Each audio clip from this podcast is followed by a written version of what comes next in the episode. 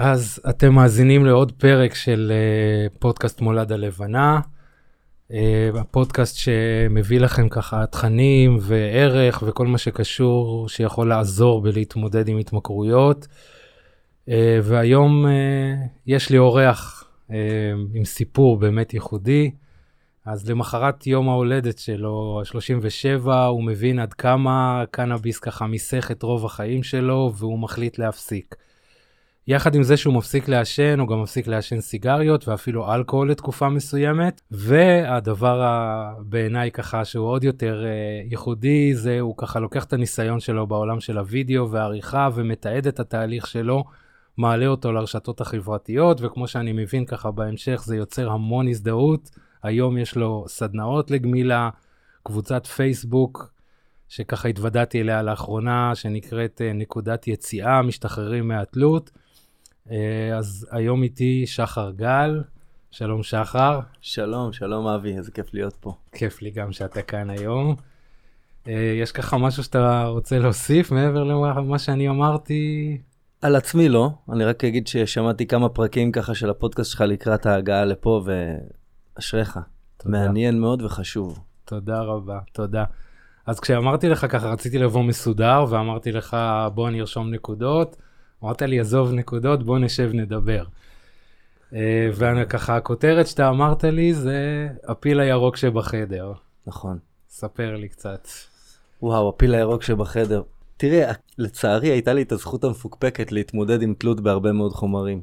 אני הרבה פעמים אומר שזה מיותר, בשביל מי שהייתי, זה היה מיותר להמציא שמות אפילו לסמים, הייתי פשוט שואב אבק.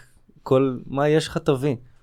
אז, אבל הקנאביס, יש בו משהו שהוא, השיח הוא הכי מורכב בנושא של הקנאביס, ואני קורא לזה הפיל הירוק שבחדר, כי אני רואה בזה בעיה מאוד מאוד משמעותית, דווקא בגלל השיח הנפוץ של הלגליזציה והרפואות והסגולות והמיצוב של הצמח הזה, שהוא צמח מהמם, כפתרון קסם כמעט ל- ל- לכל בעיה שקיימת.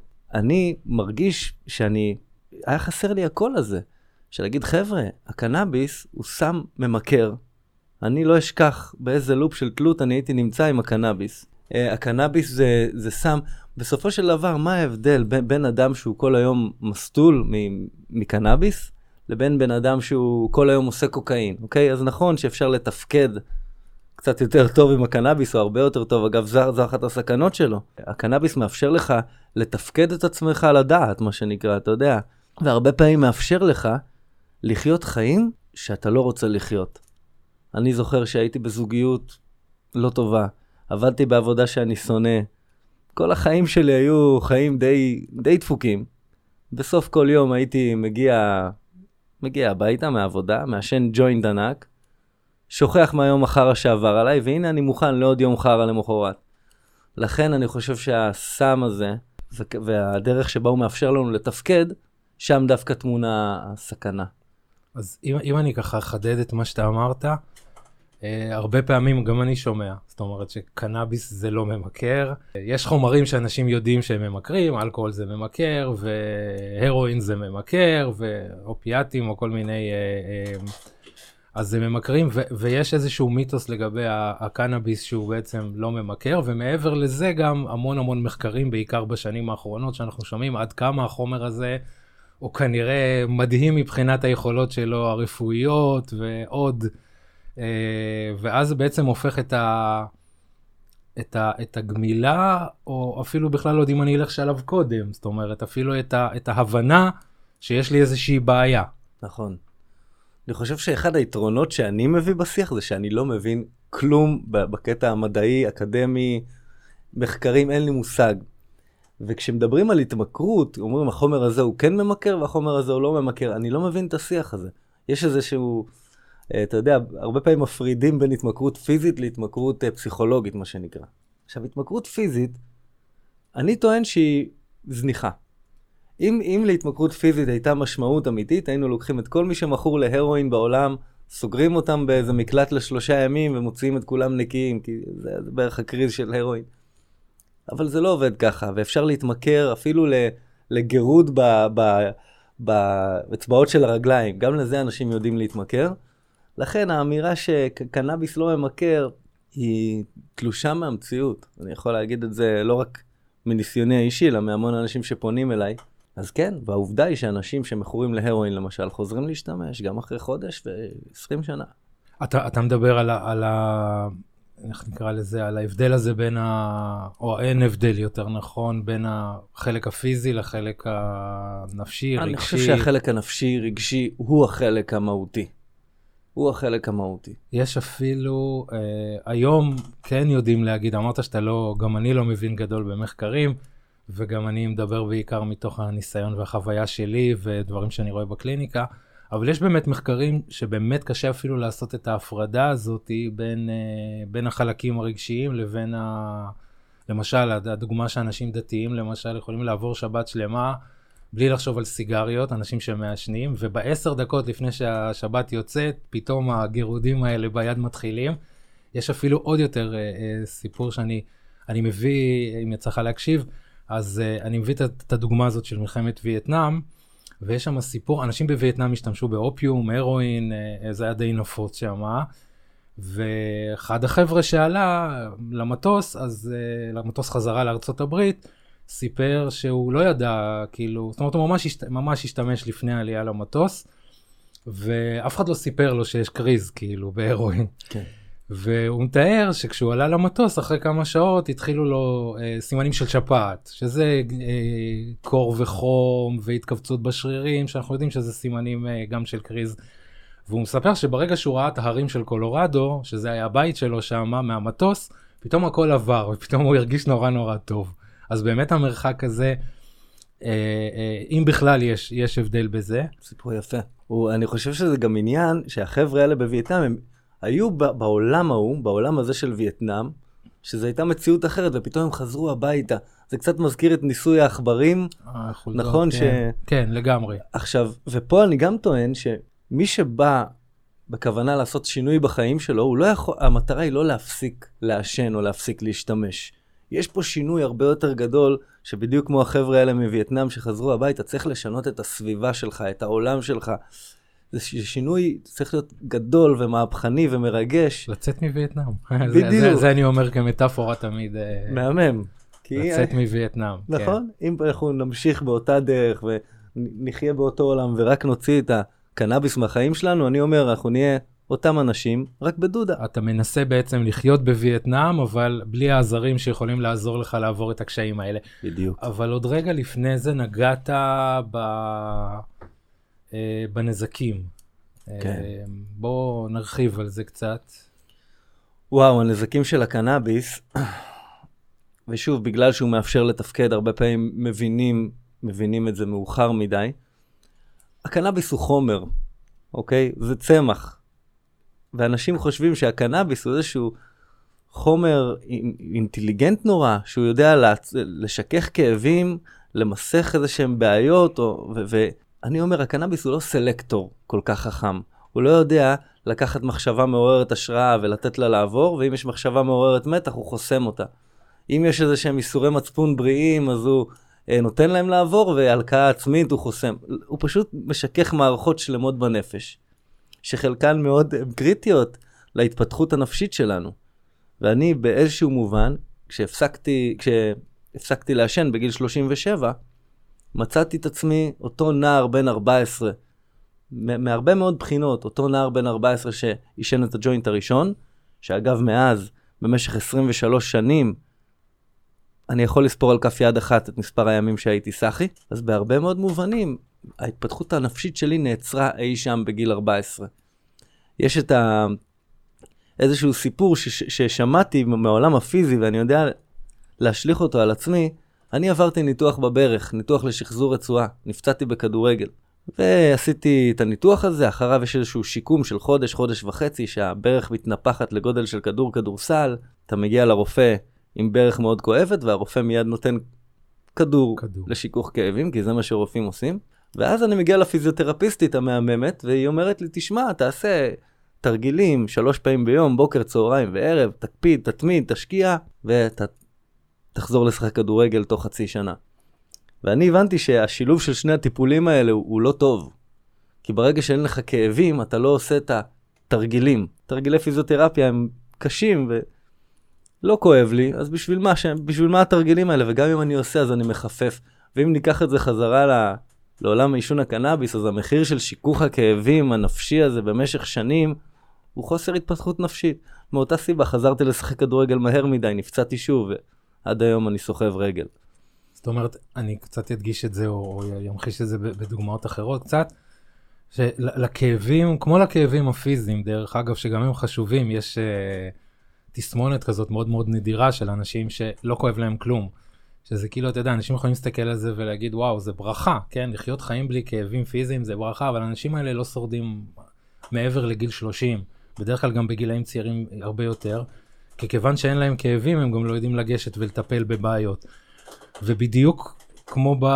ל... לכאבים נקרא לזה הרגשיים, או הרגשות שכולנו כל כך רוצים לברוח מהם כל הזמן, יש להם תפקיד משמעותי. נתת פה כמה דוגמאות, אם יש לי איסורי מצפון, אז זה בסדר, כי זה בסופו של דבר איזשהו מכוון, האם עשיתי משהו טוב או לא עשיתי משהו טוב. כנ"ל, עוד פעם, אף אחד לא רוצה לחיות בלי פחד.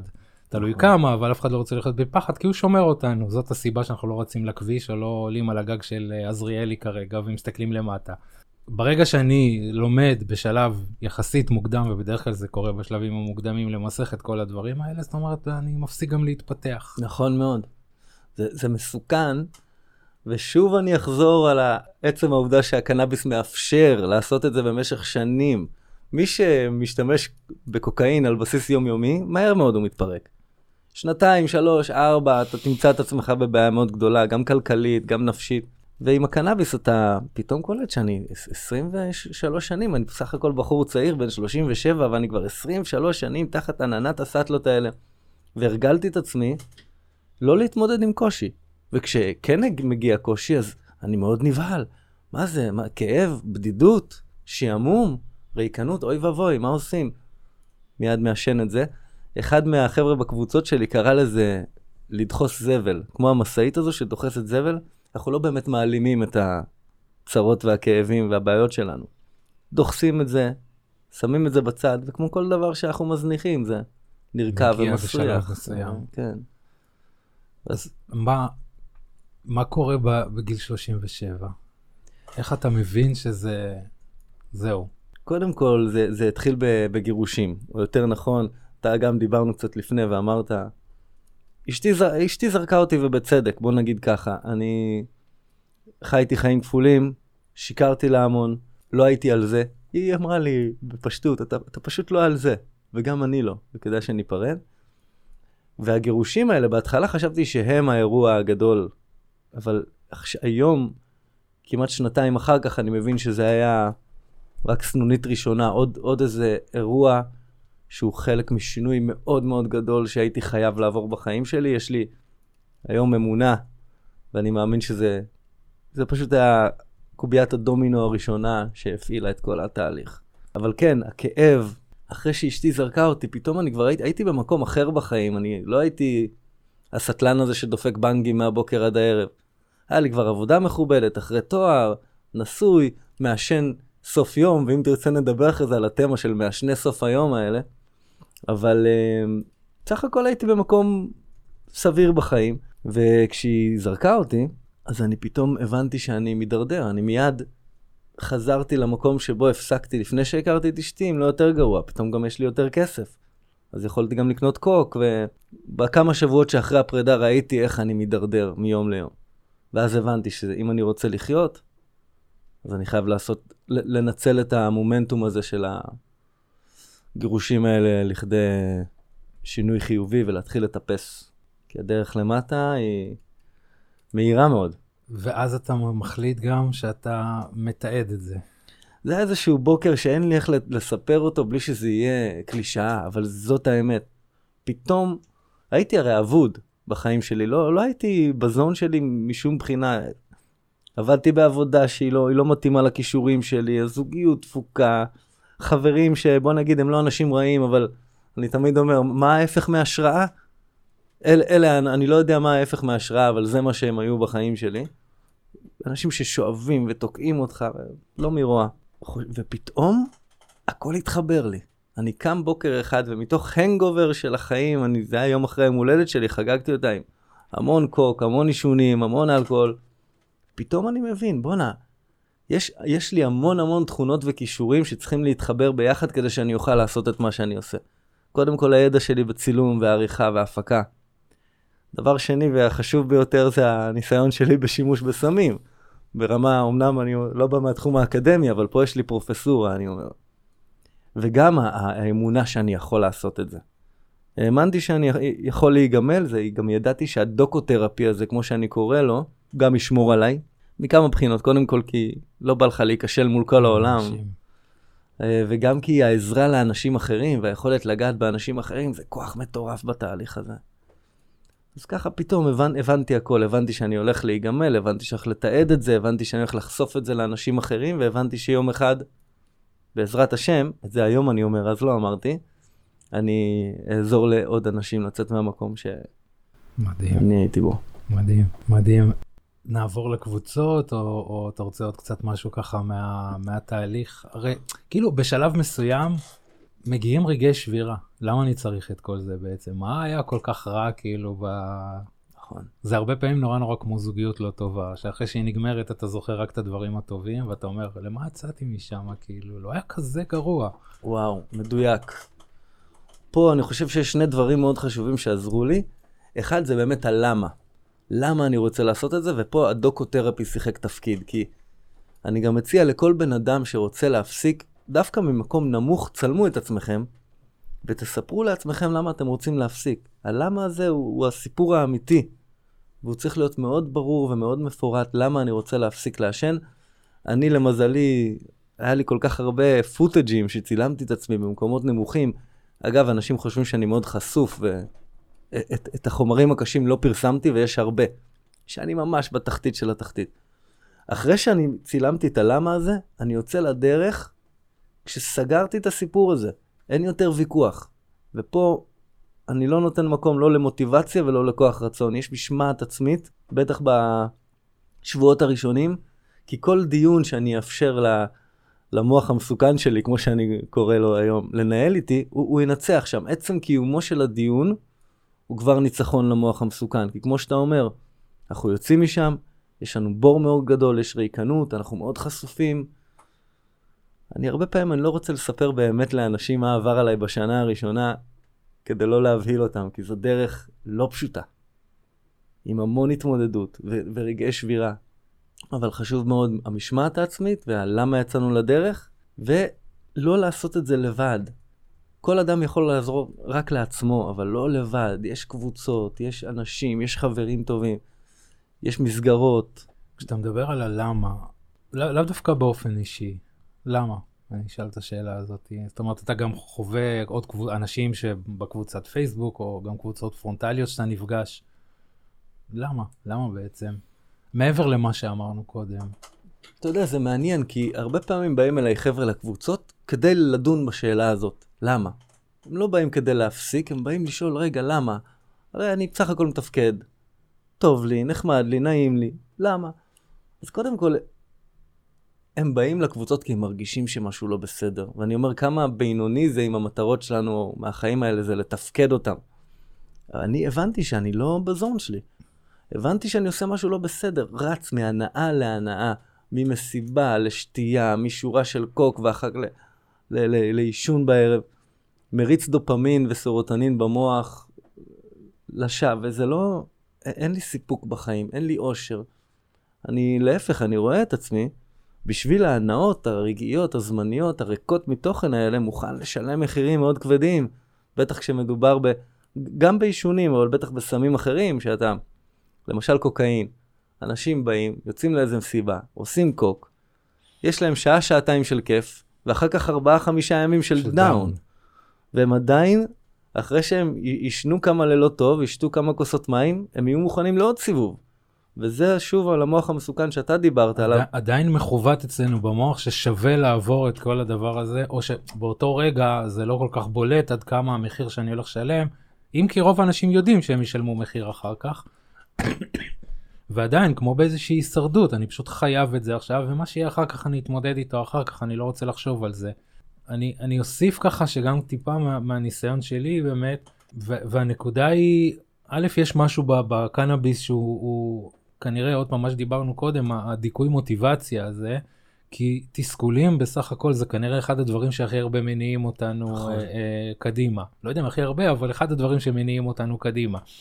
ולהגיע הביתה, אני זוכר שלפני שנים, עוד הייתי ככה בתחילת דרכי, ונפגשה איתי מישהי פה בתל אביב, זה היה, אני הייתי כבר, גרתי בתל אביב, כן? כאילו בחורה שנראית מדהים, ויש לה עבודה מדהימה, ורכב צמוד, ובאמת, מלא מלא דברים. אין לה זוגיות, זה אחד הדברים שהפריע לה, והדבר השני זה שהיא הייתה בעבודה שהיא לא אהבה אותה. זאת אומרת, היא הרוויחה נורא יפה, היה לה רכב צמוד, היא... ואז היא אמרה לי ככה, אני קמה בבוקר, אני אומרת לעצמי, זהו, זה היום האחרון בעבודה. איך שאני מגיעה בערב, אני מתחיל לחפש משהו חדש בחיים. ואז אני מגיעה בערב, מגלגלת, וזהו, נכון. נגמר, הכל כן. טוב. ואז אני קמה בבוקר, וזה שוב פעם אותה מחשבה. מה אני עושה פה בעבודה הזאת? אני רוצה לעזוב אותה, כמובן, אני רוצה להשקיע ולמצוא לעצמי זוגיות, ו...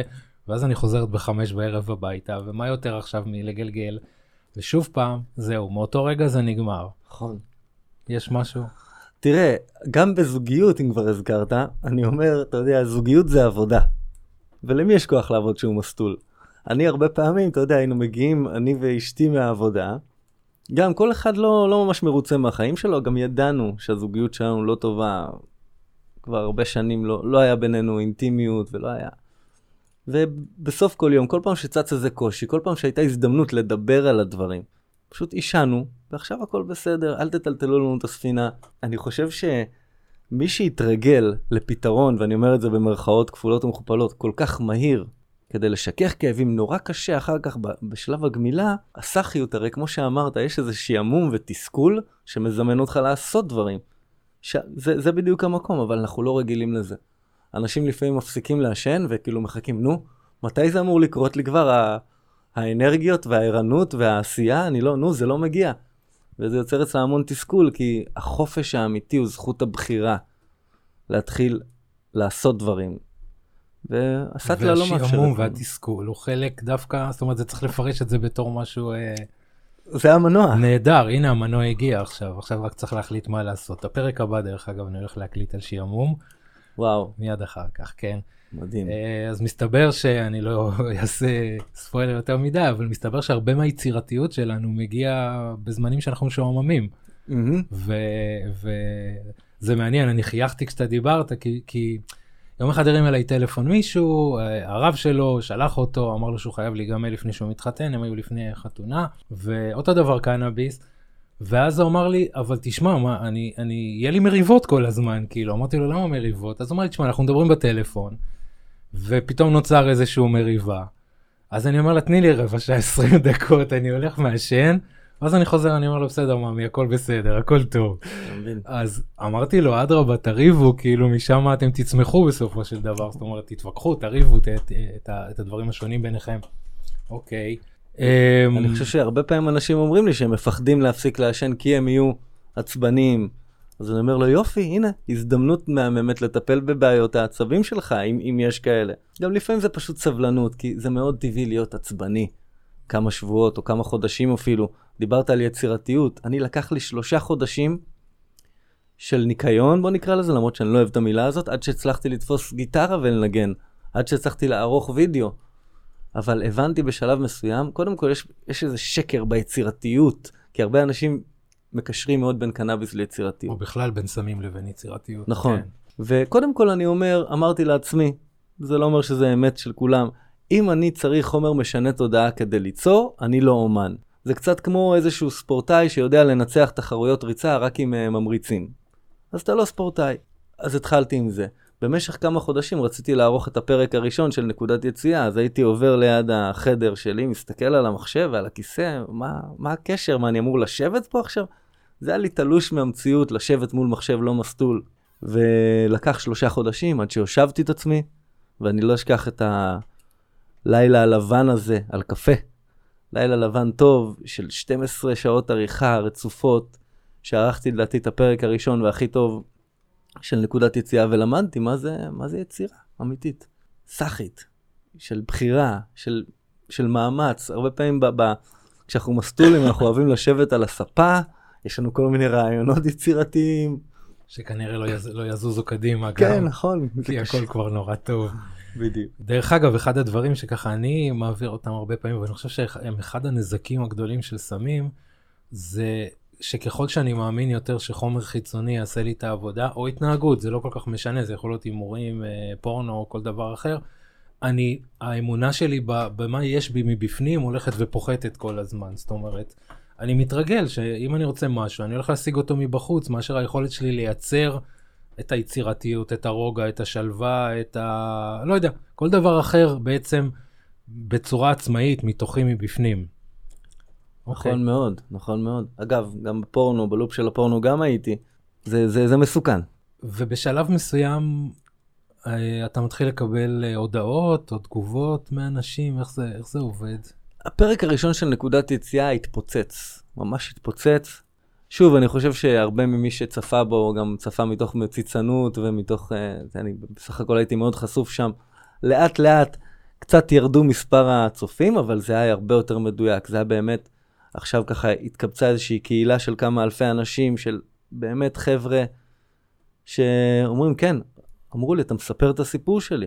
לא ידענו שאפשר לדבר על קנאביס, בעיקר על הקנאביס, למרות שמדברים בקבוצה על המון סוגים של התמכרויות, אבל הייתי אומר 80% מהחבר'ה מדברים על הקנאביס.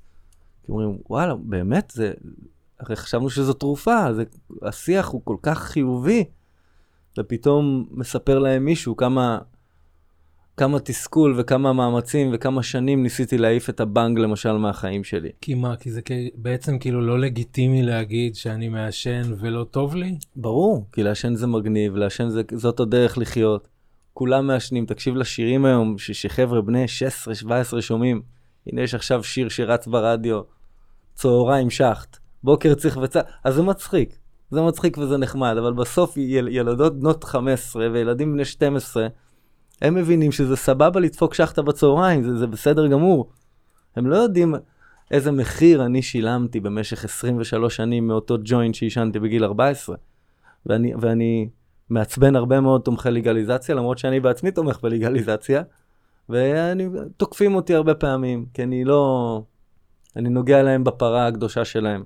ואני מסכים עם, עם העובדה שהמצב הנוכחי הוא, הוא לא טוב. טוב, אנחנו יכולים להגיד בדיוק אותו דבר גם על אלכוהול שהוא חוקי לחלוטין, זאת אומרת, זה בסדר, מי שבא לו ל- ל- לשתות כוסית זה בסדר, אבל מי שהופך להיות אלכוהוליסט, או שזה הופך להיות חלק מהחיים שלו, שם מתחילה הבעיה.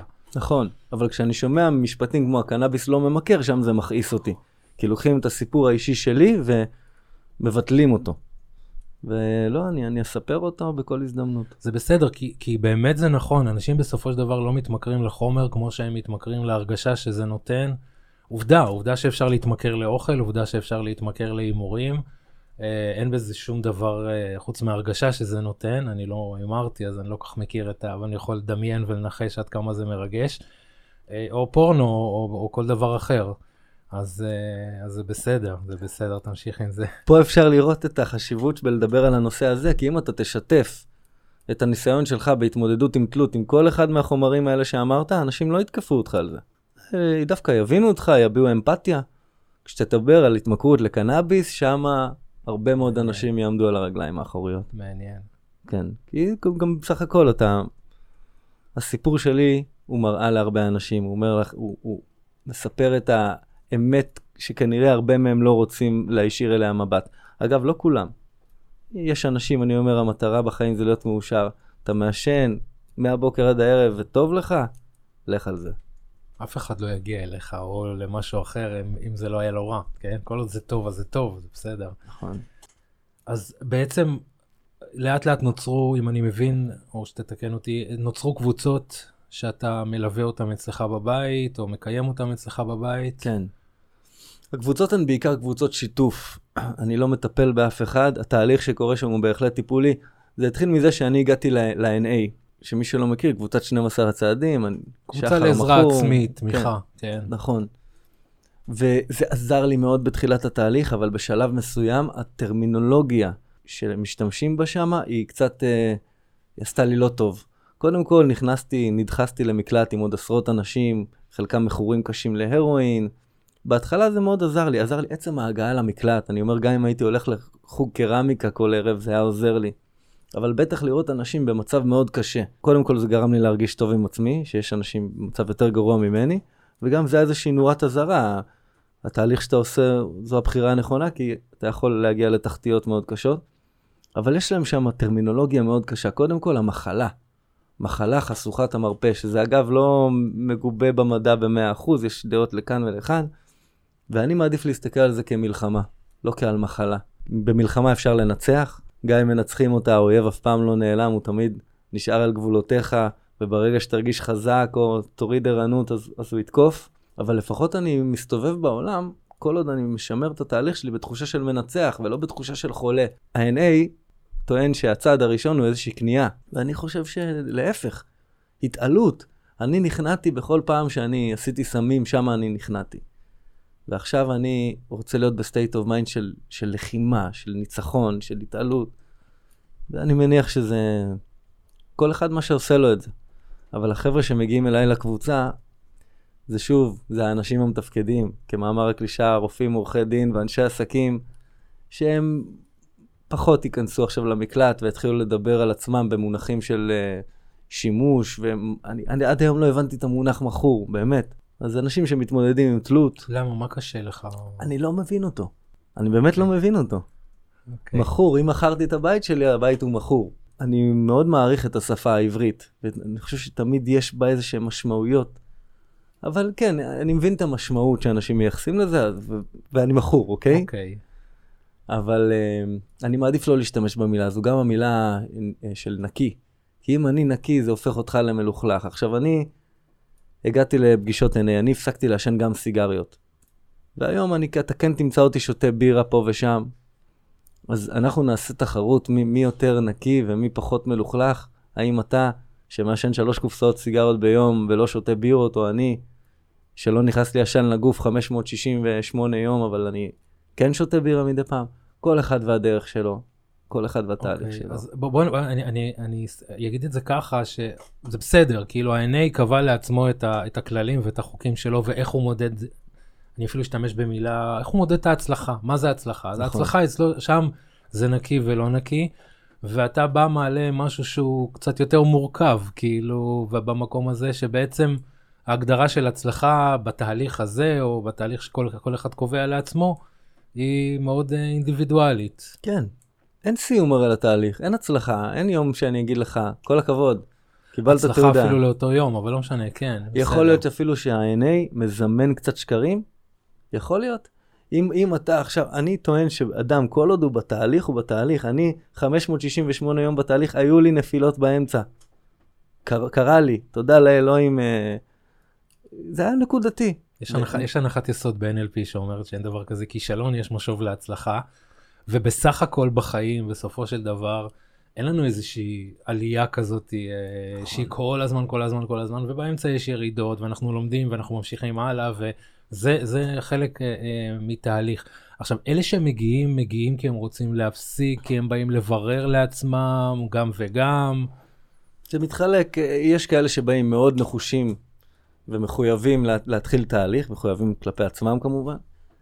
יש כאלה שבאמת אה, מאוד רוצים אבל חוששים ובאים המון המון פחדים, ובאים לק... כדי לקבל את הכוח לעשות שינוי, ויש כאלה שרק באים לחשוב על זה, להתבונן בזה, רגע לעצור את הדפוסים האוטומטיים, ובכל קבוצה יש תמיד את זה שהוא ממש מתנגד ומתווכח ונלחם. הוא מייצג את הקנאביס לצורך העניין.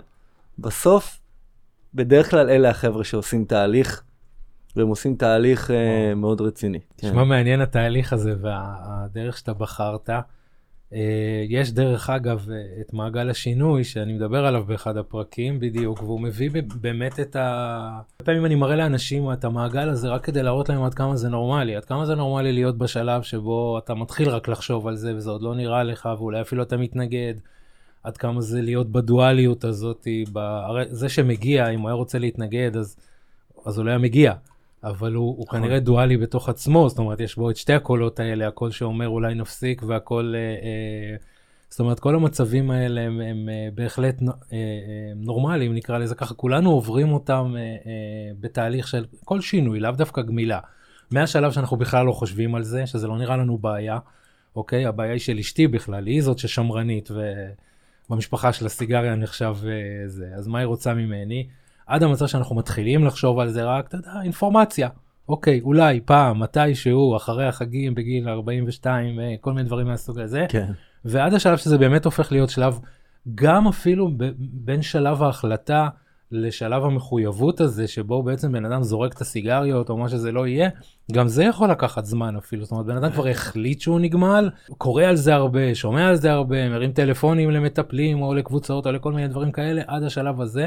וכמובן, דרך אגב, אחד, אם כבר דיברנו קודם, ממש שלב אינטגרלי שם, אחרי שלב הפעולה ואחרי שלב השימור, שהוא גם כן שלב חשוב, זאת אומרת לשמר את המצב החדש, מגיע שלב הנפילה, הרילפס. הוא מגיע, והוא שלב בתוך תהליך השינוי. זה השלב שבו אתה מעדכן את הגרסה, מבין מה לא היה בסדר בפעם הקודמת. כן. זה יכול להיות שהסיטואציה השתנתה אפילו, זאת אומרת, אתה יודע, היה חורף, כאילו נגמלתי, ועכשיו פתאום נהיה קיץ וחם לי. ומשהו פה לא הסתדר, או אתמול הייתי בחתונה, וזה משהו שלא עשיתי חצי שנה, ופתאום... אז יופי, למדת משהו חדש על עצמך, שאתה צריך לדאוג מה אתה עושה לקראת חתונה, או לקראת אירוע, או כל דבר אחר. ו- ומעדכן את זה, וכמובן זה חוזר חזרה לשלב הפעולה. מדהים, מדהים. זה קטע, אתה דיברת על מעגל השינוי, שיש את השלב שאנחנו מודעים לזה שאנחנו רוצים לעשות שינוי, וזה שלב מאוד מתסכל.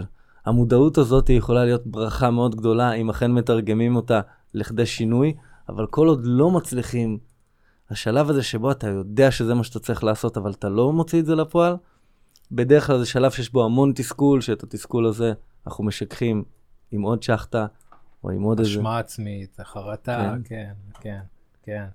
מחשבה שיכולתי כבר לעשות את זה ולהיות אחרי זה, כל מיני דברים מהסוג הזה. לגמרי. מחשבות לעתיד? האישי שלך, הקבוצה, קבוצות? האמת שהייתי רוצה ליצור איזושהי קהילה, באמת, כי כתפיי הדלות לא, לא, לא, יכול, לא יכלו לעשות את מה שאני רוצה לעשות עם הדבר הזה, ואני רוצה להכניס פנימה עוד אנשים, אני רוצה, אני רוצה שאנשים שיעשו תהליך בתוך הקבוצות, הם שינחו את הקבוצות. מדהים. אני בסך, בסוף אני רוצה לאפשר מקום, אני זוכר שכשעישנתי יותר מדי בנגים ורציתי להפסיק, האופציה היחידה שהייתה לי זה ללכת לאשפז את עצמי בשדות ים, או להיכנס לכל מיני מסגרות עם, עם אנשים באמת שהתמודדו עם סמים הרבה יותר קשים, אז לתת את, ה, את, ה, את הפתרון הזה. לאנשים באמת, של ואני... אפילו מסגרת סגורה כזאת, זאת אומרת, לתקופה מסוימת? אפילו מסגרת סגורה, אבל מסגרת שאדם יוכל לסבלט את החדר שלו בתל אביב, ובמחיר הזה להגיע לאיזשהו מקום, ולקחת את החודש או את ה-40 יום האלה, כמו שאני אוהב, זה לא אני, זה הרמב"ם, 40 יום לנקות את הראש, לנקות את המערכת. אני חושב שיש חשיבות מאוד גדולה להתנקות מכל חומר משנה תודעה לתקופה, אני כבר דיברתי על הניקוטין כחומר משנה תודעה, אני, זה, זה התפיסה שלי. אני לא חושב, אני חושב שהקיצוניות שאני הלכתי בה, ב, בתחילת התהליך שלי, שירתה אותי מאוד למקום שבו אני יכול להגיע לדרך האמצע שלי היום. לשתות כן את הבירה פה ושם. להבין שאני לא יכול לעשן ג'וינט, אף פעם. אני לא, לא אוכל לעשן ג'וינט אף פעם. זה עצוב. בהתחלה זה, זה הפחיד אותי נורא, היום זה, היום זה מרגיע אותי. כי הידיעה הזאתי מונעת ממני את כל הפיתויים. אני אומר, לפעמים אנחנו רצים, ואנחנו מתייחסים לריצת מרתון כאל אוסף של ספרינטים של 100 מטר. ואז זה מתיש. אבל ברגע שהבנתי, אוקיי, חביבי, יש לך פה דרך לרוץ, יש לך דרך ארוכה, וזה לא יהיה יותר קל, שם פתאום משהו בי נרגע.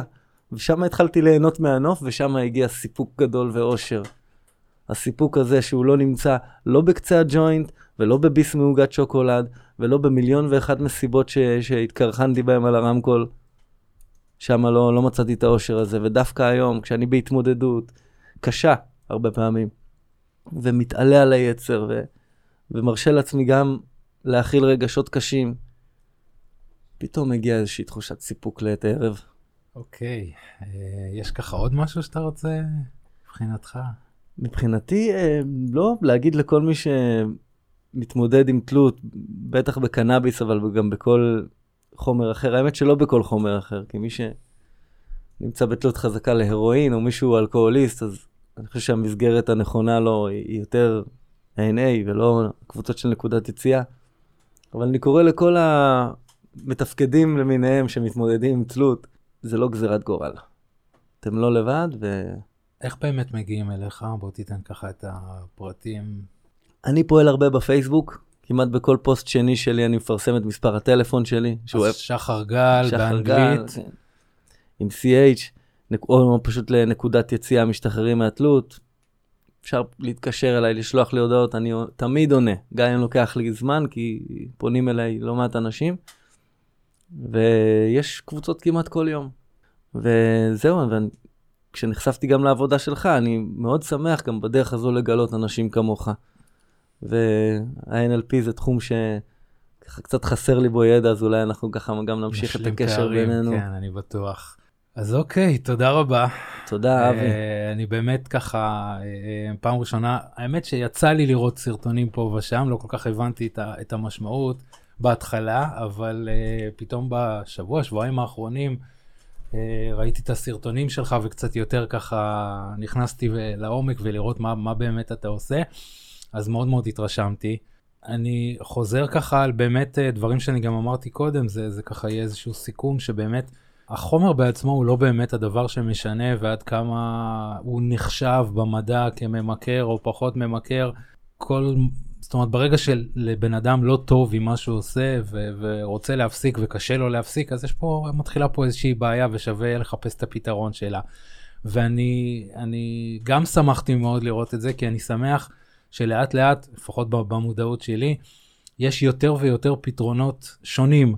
Uh, עוד פעם, ל-NA יש את הזכויות שלו, ול-12 צעדים יש את הזכויות שלהם, ולמקומות מסוימים יש את הזכויות שלהם, לך כמובן יש את הזכויות שלך, uh, וזה טוב שיש עוד מגוון של, uh, של פתרונות ושל דברים. אז uh, אני רוצה להגיד לך ככה תודה, העלינו פה היום נושא חשוב לדבר עליו, כי באמת, אה, כמו שאתה אמרת קודם, אני חושב שאנשים שאלו את עצמם או שואלים את עצמם הרבה פעמים באיזה זכות בכלל יש לי אה, לדבר על התמכרות, אם אני בסך הכל מעשן אה, קנאביס, מה הזכות שלי? אז בהחלט, כמו כל דבר אחר, לכולנו יש זכות לחיות חיים טובים. זהו, אז תודה רבה, אני שמח ככה שנפגשנו, ואני בטוח שאנחנו נמשיך את הדרך אה, עוד קצת אה, ככה ביחד, להפרות אה, אחד את השני. אשמח אם תתארח גם בפודקאסט של נקודת יציאה, אנחנו בס... נדבר על זה. בשמחה לגמרי, בשמחה. תודה. אז זהו, ככה עוד פרק מסתיים. אני אה, מזכיר לכם שאתם מוזמנים ככה להפנות אליי, אני מקווה שככה בטוח שקיבלתם ערך פה בפרק. אה, אתם יכולים לפנות אליי גם דרך הפייסבוק, גם דרך הוואטסאפ שלי, שאני ארשום את, את המספר שלו שוב ב, ב, בתיאור. אני אשמח לקבל את ההערות שלכם, את התגובות שלכם, אני משתדל לחזור ככה לכל מי שאני, אה, לכל מי שכותב. אז זהו, תודה רבה ונתראה בפרק הבא.